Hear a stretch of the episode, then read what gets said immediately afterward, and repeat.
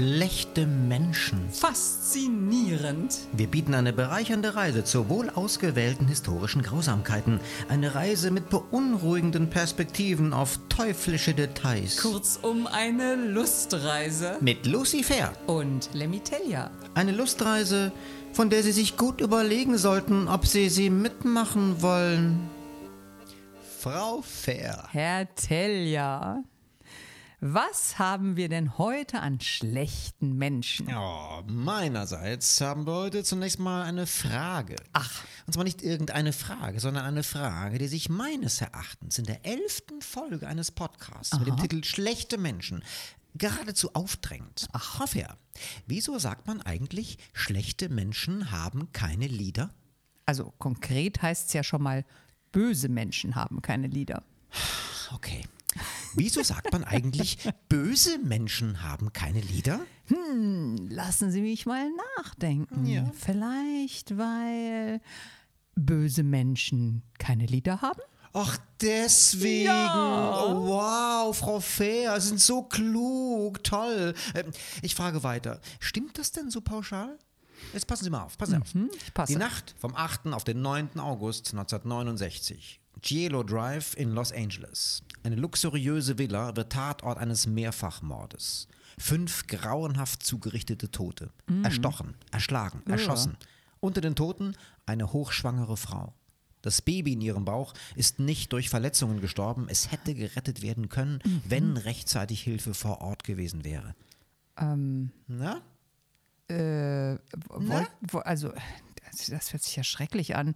Ja, Wollten. Sie nicht irgendwas über Lieder von bösen Menschen machen oder so? Also erzählen Sie das jetzt, weil die geschilderte Tat im Summer of 69 geschah Ähm, äh, und dass man da gefühlt die ganze Zeit Love und Peace Musik wie Hair, Freedom und Strawberry Fields Forever hörte? Frau Fair, um es mal ganz deutlich zu sagen, die Täterinnen und Täter dieses der gerade eben beschriebenen Tat Ja. waren Mitglieder der Manson Family. Ah, Sie schilderten die Tate-Morde Genau. an der berühmten Schauspielerin Sharon Tate und ihren Gästen. Eine Bluttat an einer Ikone der 60er Jahre. Das war doch die Frau des Regisseurs Roman Polanski. Exakt. Drei Freunde und ein zufälliger Besucher, oder? Genau, zufälliger Besucher mit vier Schüssen hingerichtet. Boah, das ist ja. Also Täterinnen und Täter waren, Ja. wie Sie angedeutet haben, Mitglieder der Manson Family von Charles Manson. Exakt. Das war eine Sekte, die an ein bald kommendes Armageddon sowie an ein Überleben der weißen Rasse glaubte.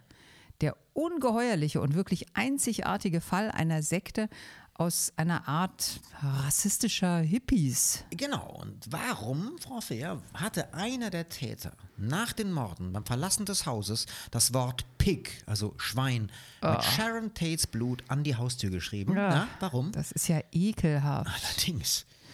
Also ich äh, zitiere mal aus Wikipedia sowie aus alten Zeitberichten zu diesem Fall. Ja, bitte. Charles Manson selbst war nicht aktiv an den Tate-Morden beteiligt. Er war jedoch klar Verursacher der Tat. Er hatte seinen ergebensten Mitgliedern des um ihn entstandenen Personenkultes den Auftrag erteilt, alles zu tun, was Watson ihnen sagen würde. Dieser Watson wiederum hatte alle Instruktionen direkt von Manson erhalten. Er hatte einen Befehl auszuführen, in dem es gar keine anderen Handlungsspielräume gab, als eben ein grausames Verbrechen zu verüben. Genau, genau. Und zwar mit dem Ziel, dem Establishment, das Charles Manson als Musiker und Person zurückgewiesen hatte, Angst einzuflößen. Ja, genau. Und außerdem sollte die Tat nach Mansons Idee einen großen Rassenkrieg auslösen. Und das Wort Pigs an der Haustür.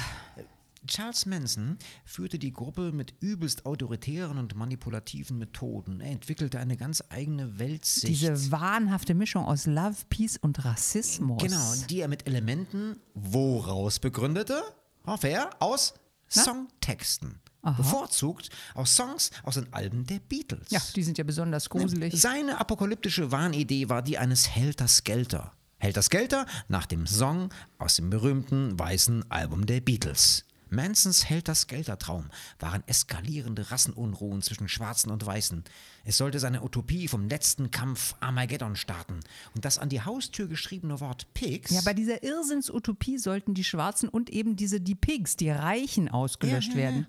Deswegen hatte einer der TäterInnen das Wort mit Sharon Tates Blut an die so, Haustür. so, Fe- und diesen Begriff entnahm Manson wiederum wo raus? Ich weiß aus nicht. einem Song der Beatles. Ah. Piggies aus dem weißen Album. Oh, So, und da sagen Sie, böse Menschen haben keine Lieder? Herr Telja, Ja. Charles Manson hielt die Beatles für die vier apokalyptischen Reiter?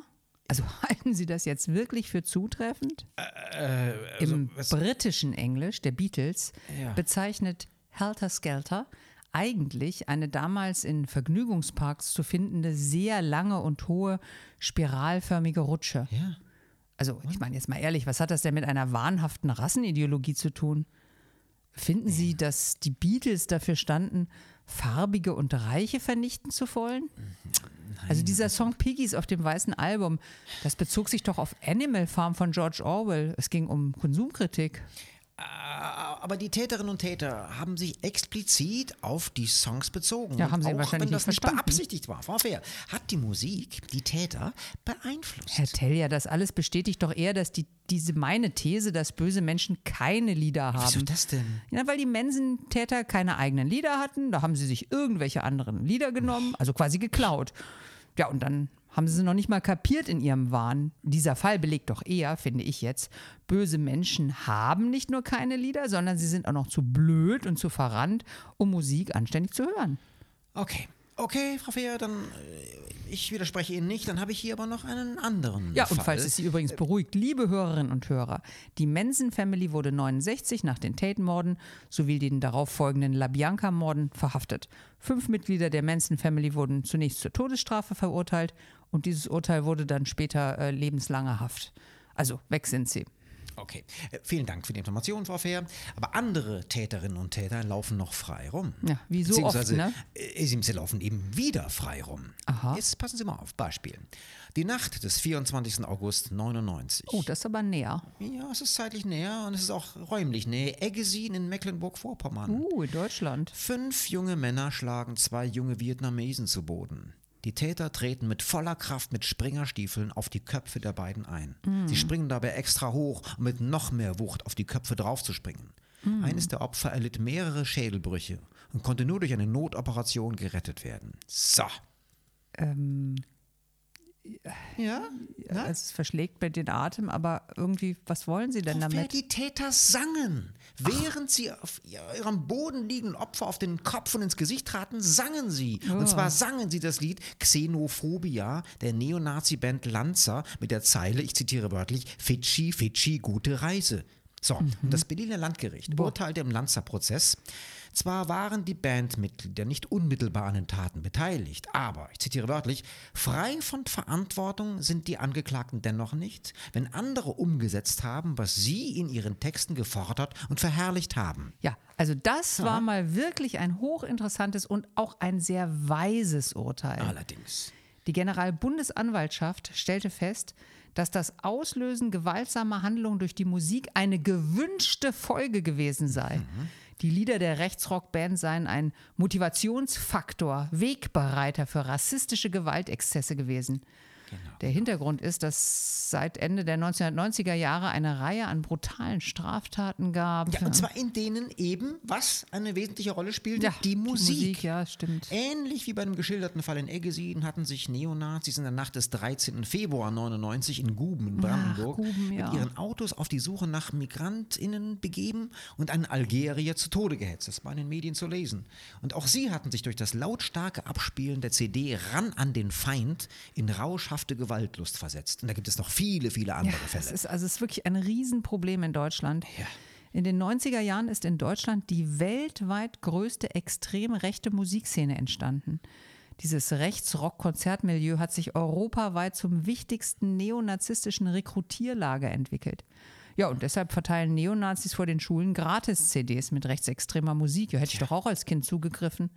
Diese Rechtsradikalen, die wissen doch genau, wie sie ihre zukünftigen Anhänger umwerben und die Attraktivität der eigenen Szene steigern können. Eben, ich zitiere mal aus dem Lied Lanza des ersten Albums der gleichnamigen Band, eines von zahllosen anderen Beispielen. Zitat. Wir wecken die Kräfte, die in euch wohnen.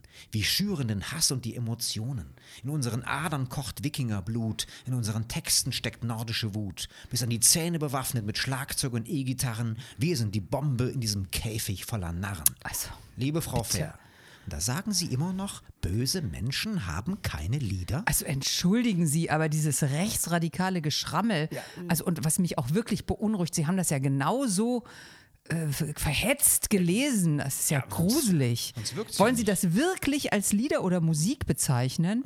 Das ist doch rausgebrülltes Hassgeschrei. Und während dieses Hassgebrülls werden melodisch und rhythmisch völlig zusammenhanglos wehrlose Instrumente von talentfreien Gewalttätern drangsaliert. Sie sprechen doch auch nicht von Musik, wenn ein Choleriker zufällig statt eines Stuhls oder eines Fernsehers eine Trommel oder eine Gitarre zertrümmert, oder? Okay, okay, okay, Frau Fair. Akzeptiert. Es ist keine Musik, es sind keine Lieder Ja. im engeren Sinn. Okay, Bitte, okay, danke. okay. Aber ich gebe nicht auf. Das hatte ich ja irgendwie gar nicht anders von Ihnen erwartet. Vielen Dank für das Kompliment, Frau Fair. Es war nicht Also als solches ich sag mal gemeint. so, wir, also eigentlich Sie selbst, liebe Frau Fair, Ja. wir haben doch in der Folge über Frauenmorde schon mal das Thema angerissen. Ja, äh, Episode 4, der Duft von Fichtennadeln und Hen Hexenverbrennung, traurig, aber empfehlenswert. Genau, genau. Und da kam das doch vor. Der Attentäter von Halle, ebenso wie jener von Christchurch und viele andere rechtsradikale Massenmörder, haben bei ihren Attentäten, äh, Attentaten und Morden was getan? Ja, gemordet. Sie haben Lieder gehört. Dabei haben sie Lieder gehört mit absurd frauenfeindlichen Texten. Wir sprachen doch drüber über die kommerziell überaus erfolgreichen Texte von Bushido und anderen hirnamputierten oder zumindest fröhlich frauenverachtenden Musikern und Liedern. Ebenso gibt es übelst bebilderte Verherrlichung von Gewalt an Frauen in vielen Rap-Songs. Und wir haben auch bereits besprochen, wie ausufernd zunehmend es Gewalt an Frauen gibt. Ja. So, und dann würden Sie das alles nicht als böse Lieder von bösen Menschen bezeichnen? Ja, das, ja, das Thema, das habe ich, das habe sogar ich selber aufgebracht. Ja, und dann muss doch was dran sein, oder? Ja, selbstverständlich, aber äh, das sind ja doch krasse Ausnahmen. Und auch da muss man vorsichtig mit den Bezeichnungen sein. Also wenn jetzt jemand sein fehlendes Selbstbewusstsein, seine sexuelle Frustration, seine Unterlegenheitsangst gegenüber Frauen rhythmisch aufwendig aufgepeppt in kommerziell erfolgreiches Hassgestammel übersetzt, ja, kann man das jetzt wirklich Musik und Lieder nennen? Kann man, muss man aber nicht. Okay, okay, Frau Fehr, auch da wage ich jetzt besser mal nicht zu widersprechen. Danke. Aber jetzt, jetzt passen Sie noch einmal Ja, auf. ich passe, ich passe. Gerne würde ich passen. So. Die Angriffe wechseln mit Gegenangriffen und langsam häufen sich auf dem Trichterfeld zwischen den Gräbern die Toten. Die Verwundeten, die nicht sehr weit weg liegen, können wir meistens holen. Manche aber müssen lange liegen und wir hören sie sterben. Ja. Das, Frau Fehr, ist aus dem berühmten Roman Im Besten nichts Neues von Erich Maria Remarque. Josef Gall, der als ungarischer Infanterist in der Isonzo-Schlacht im August 1916 diente, schrieb in seinem Buch In Death's Fortress, ich zitiere, wie Ratten zwischen den Ruinen laufen wir von einem Platz zum anderen, begleitet vom Todesröcheln unserer schwerst verwundeten Kameraden. Jede einzelne Minute des Tages rennen wir hierhin und dorthin wie umherirrende Seelen, oder wir drängen uns zu einem blutigen Felsstück, damit wir etwas Schutz finden. Das ist eine unbeschreibliche Folter.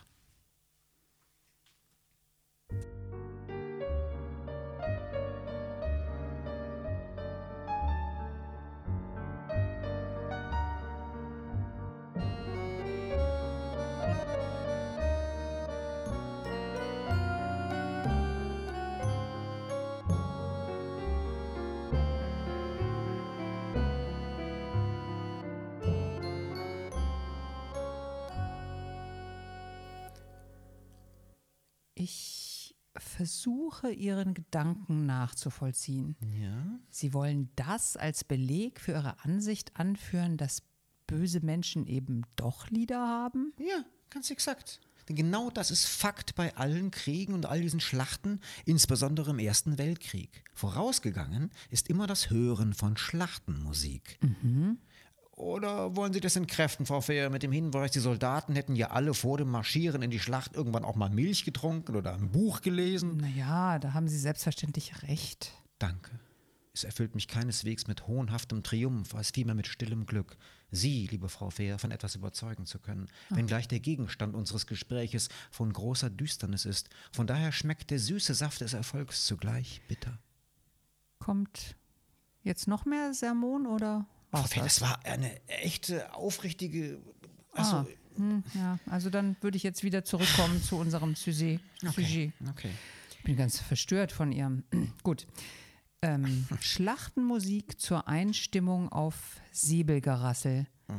Krieg und Töten ist ein großes Thema. Kein kollektives Morden ohne Musik. Also, wenn man das Musik nennen möchte. Ah, fangen Sie schon wieder an, daran zu zweifeln? Nein, natürlich gibt es Musik zur Unterstützung von Kriegsgetümmel. Wenn man Marschmusik im engeren Sinne als Musik. Das, genau, das ist alles so typisch Ruftata, Deutsch. Ja, und das ist wieder erwarten keine deutsche Erfindung. Märsche als Musikform waren ursprünglich die Militärmusik der, hm, Keine Ahnung. ja, Herr Tell ja erst das Thema aufmachen und dann keine Ahnung haben. Also es war die Musik der Osmanen, Osmanisches Reich, sehr imperialistisch, sehr verwurzelte Militärtradition. Man nennt das Janitscharenmusik. Oh, wow, wer hätte das gedacht? Die Marschmusik wurde gespielt bei Militärparaden, Truppenbewegungen und zwar gezielt zur Unterhaltung und zur Vorgabe des Marschtaktes und zu Schlachten oder zum Schlachten, wobei die mitreißende Musik jeden einzelnen Kämpfer motivieren sollte. Frau Fehr, da haben Sie es doch. Motivieren für die Schlacht, für mehr und effektiveres Töten. Das ist doch wohl ganz klar Musik von und für schlechte Menschen. Ja, das stimmt. Sogar die Heftigkeit eines Angriffes während einer Schlacht wurde durch die Musik gelenkt. Es wurde nach Vorgabe des Befehlshabenden schnellere, mittlere und langsame Stücke zur Differenzierung einzelner Stoßangriffe gespielt. Da ist es doch noch deutlicher. Musik und Lieder als genaue Anleitung zum Morden und Töten. Ja. Aber selbst die Osmanen haben das nicht aus dem Nichts heraus erfunden. Ähm, kennen Sie den Begriff Tambourmajor? Äh, jetzt, nee, gerade jetzt nicht so präsent. Sollten Sie aber, wenn wir uns mit dem Thema Musik zum Töten befassen. Danke. Im Begriff Tambour-Major stecken zwei Begriffe. Zum einen aus dem französischen Wort Tambour, das überzeugt, übersetzt Trommel bedeutet, und zum anderen aus dem lateinischen Wort Major, was für größer oder bedeutender steht. Beides zusammen bezeichnet den Haupttrommler, also denjenigen, der den Zug der Militärmusiker vorangeht, um diese anzuführen. Seine Aufgabe war es, die Truppe im Gleichschritt in die bevorstehende Schlacht zu führen und Gefechtsmanöver mittels Trommeln und Wirbeln weiterzuleiten. Fehr, Sie gießen Wasser auf meine Mühlen. Also Rhythm for Killing People. Macht nichts, macht doch nichts, wenn Sie ausnahmsweise mal recht haben. In Essen und auch im Rheinland ist die Bezeichnung Tambourmajor oder auch Chorführer übrigens immer noch geläufig.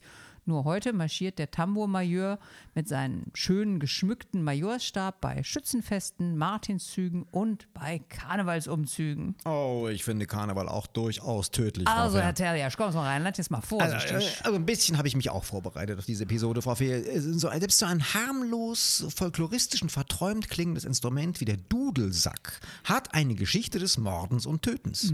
Passen Sie auf. Eine wirklich wegweisende Geschichte für die Bedeutung von Musik für militärische Zwecke. 18. Jahrhundert. James Reid gehörte zu den Jakobiten, die im Dezember 1745 die Stadt Carlisle besetzt hatten. Weil er dort Dudelsack gespielt hatte, wurde er nach dem Ende der Besatzung der Stadt angeklagt und verurteilt wegen Teilnahme an einer Rebellion und Hochverrat. Ja, ich mag auch keinen Nudelsack. James Reid verteidigte sich mit dem Hinweis, dass er kein Kombatant, sondern nur Piper gewesen sei. Darauf antwortete der Richter, dass kein Regiment jemals ohne Musik marschierte und daher der Dudelsack als Kriegsgerät zu betrachten Ja, sei. ja, das habe ich gelesen. Moment. No regiment ever marched without musical instruments such as drums, trumpets, and the like, and that the Highland regiment never marched without the piper, and therefore his bagpipe, in the eye of the law, was an instrument of war. Ha! ja, Sie, Sie haben es wunderbar Gut, gelesen. Aber gut. Äh, Frau, Frau, aber hier immer das Zitat: No regiment ever without musical instruments. Oder so ähnlich. Und von wegen 18. Jahrhundert. Nicht nur die Osmanen und die dieser Tradition folgenden französischen Tambour-Major und deutschen Rumpftatar-Militärs haben das aus dem Nichts raus erfunden. Schon die Kelten wussten um die Macht der Musik in Schlachten. Sie verwendeten zum Einmusizieren für die Schlachten die Karmix. Ja, die Karnix, ein Blasinstrument der Kelten in der Eisenzeit, das von etwa 300 vor Christus bis 200 nach Christus, also 500 Jahre benutzt wurde. Diese Karnitz war eine hornartig gebogene Trompete aus Bronze, verwendet bei Kriegszügen, um die Truppen zur Schlacht anzustacheln und damals schon, um dem Feind mit akustischer Kriegsführung zu demoralisieren. Ha, da ist es. Böse Menschen haben eben Hallo, doch. das Zitat aus dem Gesicht Geschichtsbuch lautet, um den Feind mit akustischer Kriegsführung zu demoralisieren. Also ist das jetzt gleichbedeutend mit Musik oder Liedern? Gott, Frau Fair, wenn Sie einmal eine Überzeugung in sich haben, sind Sie genau so ein Terrier wie ich. Ich fasse das jetzt mal als Kompliment auf. War auch so gemeint. Jetzt passen Sie mal auf. Im Ersten Weltkrieg wurde die akustische Kriegsführung perfektioniert. Es gab regelrecht mh, akustische Propaganda, sogenannte Hörbilder mit Titeln wie mh, Die Mobilmachung am 1. August 1914 oder Füsilier Kutschke im Krieg, auch 1914. Die Erstürmung von Lüttich 1915 oder Im Lager von Paris 1915. Das konnte man als Platte fürs Grammophon zu Hause kaufen, zum Beispiel von der Wiener Grammophonfirma Pichler oder auch der Deutschen Grammophon in Berlin. Das ist doch total krass, oder? Ich meine, das Ja. waren dreiminütige, zu patriotischen Zwecken auf Platten gepresste Zusammenstellungen von Soldatenliedern, Kriegsgeräuschen, Kommandorufen, Ansprachen und Dankgebeten. Ja, quasi akustische Kriegscollagen. Einige sind bis heute erhalten und befinden sich im Deutschen Rundfunkarchiv in ähm, Frankfurt am Main, glaube ich. Ja, das ist Überliefert äh, übrigens auch eine zweiminütige englische Aufnahme vom 9. Oktober 1918 aus der Gegend von Lille, auf der zunächst die Stimmen von Soldaten zu hören sind, die Befehle weitergeben, bevor das Kommando Fire ertönt, gefolgt von Abschüssen und dem Heulen von Gasgranaten. Also Abschüsse und das Heulen von Gasgranaten zum Anhören zu Hause Ja, im und zwar, Wohnzimmer? jetzt kommt's, und zwar anstelle von Musik. Oh no. Man setzte im Ersten Weltkrieg Lärm als Waffe ein. Ich bin total fasziniert und geschockt, also immer noch. Als ich das gelesen habe, das wusste ich gar nicht. Es war eine völlig neue Strategie. Das ist krass, ja. Dauerfeuer als psychologische Kriegsführung. Interessant übrigens, dass der militärstrategische Nutzen dieses Trommelfeuers gering war. Aber man setzte auf seine psychologische Wirkung, auf die Kampfmoral der Soldaten und die war enorm. Krass, Lärm als Waffe. Ja. Das ist ein, ein weitgehend unbekanntes Feld aus dem Ersten Weltkrieg. Genau. Äh, der Lärm war mehr als nur Nebeneffekt. Er war beabsichtigt. Er war sogar Teil der gewollten Zerstörung. Der Kulturwissenschaftler Helmut Lehten, der sich äh, ganz viel mit dem Thema befasst hat, der schrieb, das Trommelfeuer habe eine nie zuvor gekannte Belagerung des Ohrs zur Folge gehabt. Selbst während der Stille blieb das Ohr immer weiter in Alarmbereitschaft. Das hat auch Ernst Jünger aufgegriffen. Er überliefert in seinem ebenfalls entsprechende Erinnerungen an das Geschehen an der Front in seinem Tagebuch. Ich zitiere da nochmal draus. Wir sind nichts als Ohr, als angespanntes Trommelfell. Damit verwies er auf den chronischen Alarmzustand der Truppen in ihren Unterständen. Der Feind war noch unsichtbar, aber bereits akustisch im eigenen Territorium präsent. Mit dem Trommelfeuer steigerte sich der Alarm zum permanenten akustischen Ausnahmezustand. Das zermürbte die Soldaten, es betäubte es, versetzte in eine Art hypnotischen Zustand. Der Schriftsteller Alfred Döblin, als Militärarzt im Lothringischen Saargemünd stationiert, schrieb am 29. März 1916 in einem Brief: Mit den Ohren haben wir die Schlachten um Verdun hier mitgekämpft. Orientiere dich auf der Karte, wie weit wir von Verdun sind. Und so stark war die Kanonade tags und nachts, dass bei uns die Scheiben zitterten, dass wir Trommelfeuer unterschieden, ganze Lagen, Explosionen, ein ewiges Dröhnen, Bullern, Pauken am westlichen Himmel. Es ist krass, um sich hier mal die Dimensionen des Lärms klarzumachen. Sagemünd, wo Döblin unter dem lärmerzeugten Alarmzustand litt und das geschrieben hat, lag etwa 140 Kilometer von Verdun entfernt. Wahnsinn, 140 Kilometer, unglaublich.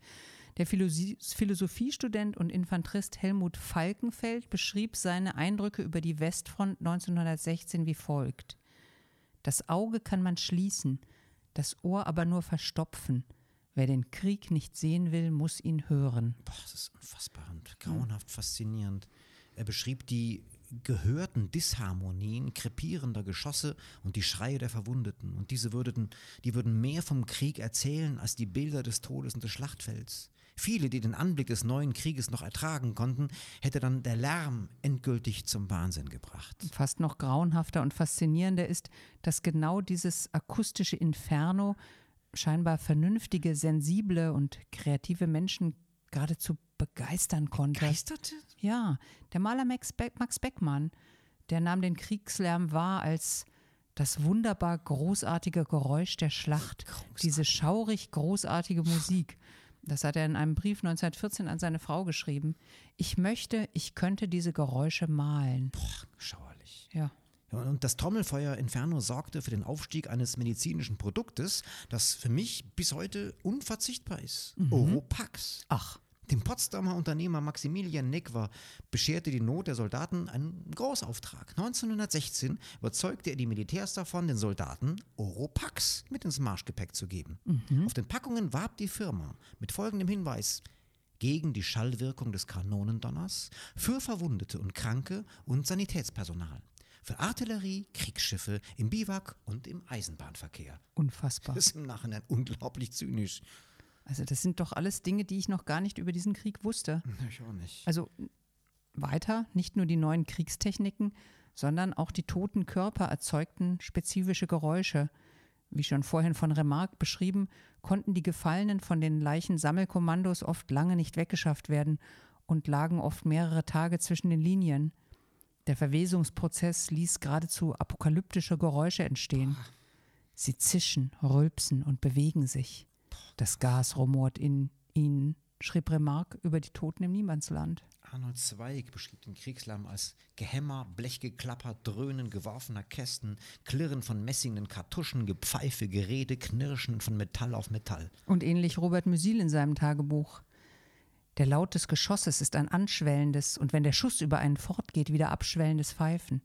Große Geschosse, nicht zu hoch über der eigenen Stellung, lassen den Laut zum Rauschen anschwellen, ja zu einem Dröhnen der Luft, das einen metallischen Beiklang hat. Ja, und in Remarques Roman Im Westen nichts Neues heißt es, die ganz schweren Brocken orgeln durch die Nacht und landen weit hinter uns. Sie haben einen rührenden, heiseren, entfernten Ruf, wie Hirsche in der Brunft, und ziehen hoch über dem Geheul und Gepfeife der kleineren Geschosse ihre Bahn.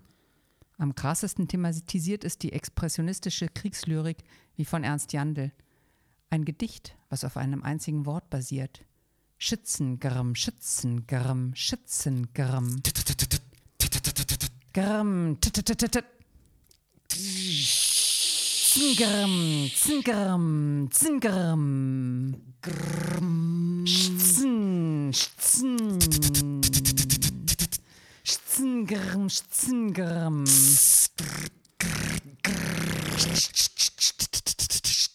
Zingrimm, Zingrimm.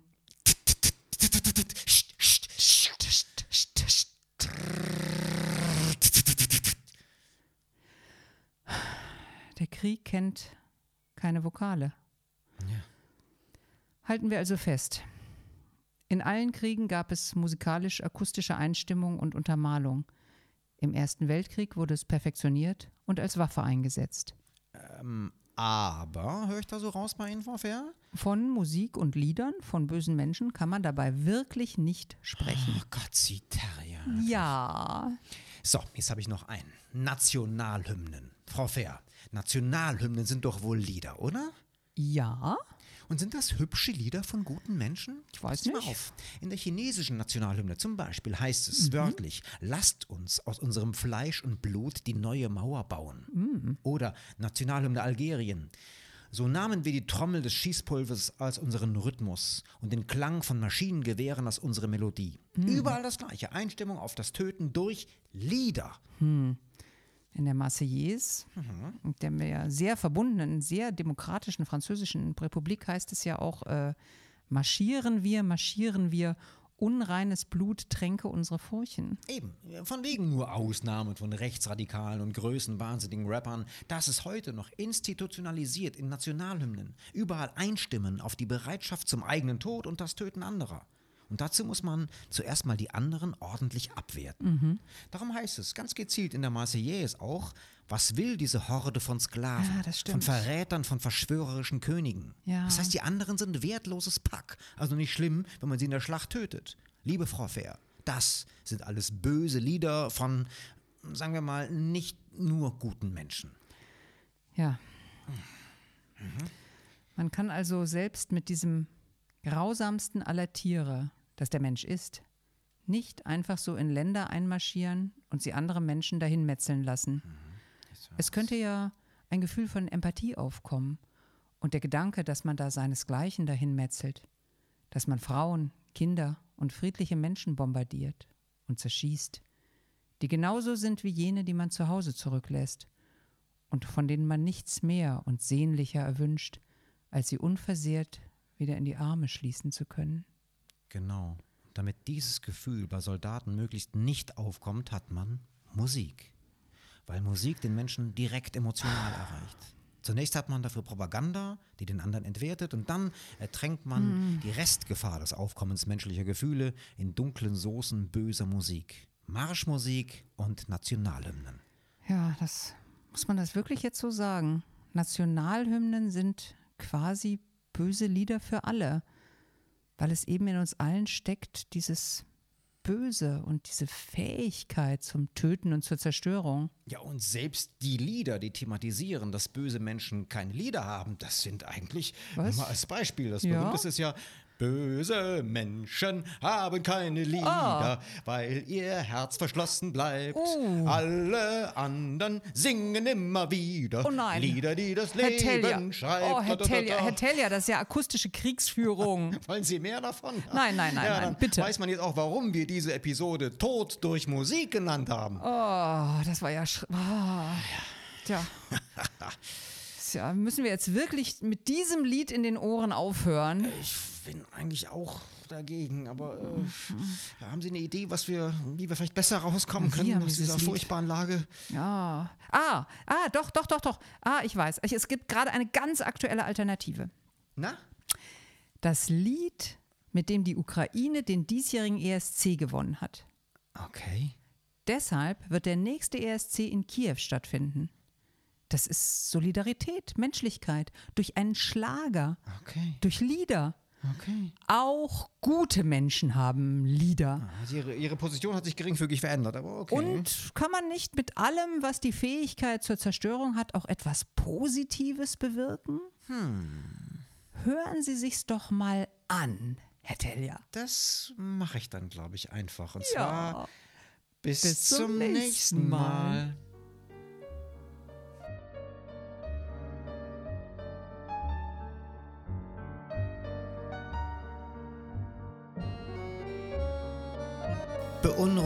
Restgedanken noch.